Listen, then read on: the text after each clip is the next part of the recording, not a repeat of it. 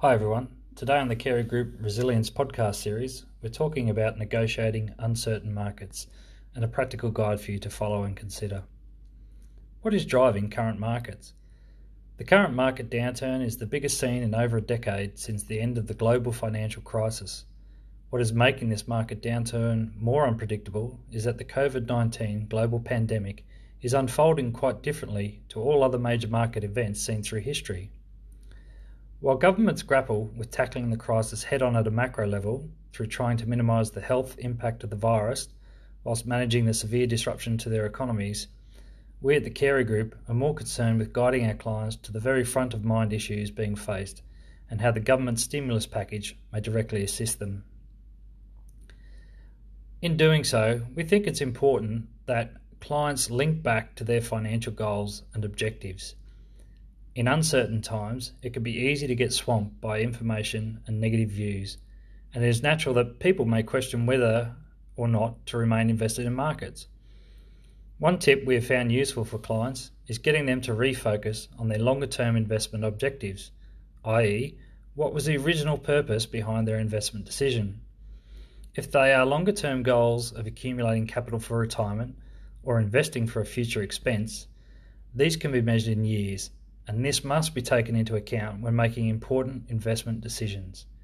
If we reframe our mindset, we can also view what opportunities might be presented by a market correction, such as an opportunity to invest in an oversold market, which we currently see. We also think it's important to stay committed to the investment process. One of our professional investment managers, DNR Capital, reminded us recently that as long term investors, our focus is to ensure that we take advantage of the significant dislocations arising between share prices and fair values. Poor investment decisions are likely to be made when investors neglect their process, especially in times of elevated market stress, i.e., don't panic. This means focusing on factors we can control rather than the uncontrollable, such as the extent and duration of the virus outbreak. We think it's important too that clients stay engaged.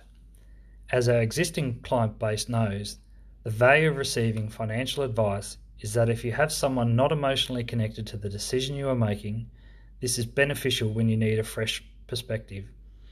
In difficult markets, it can also be easy to disengage and switch off and hope it all goes away, but that often leads to a heightened state of mind. At Carey Group, we encourage our clients to remain engaged, ask questions, and understand what is influencing their financial future. We are there to lead the way and show that with every crisis comes opportunity.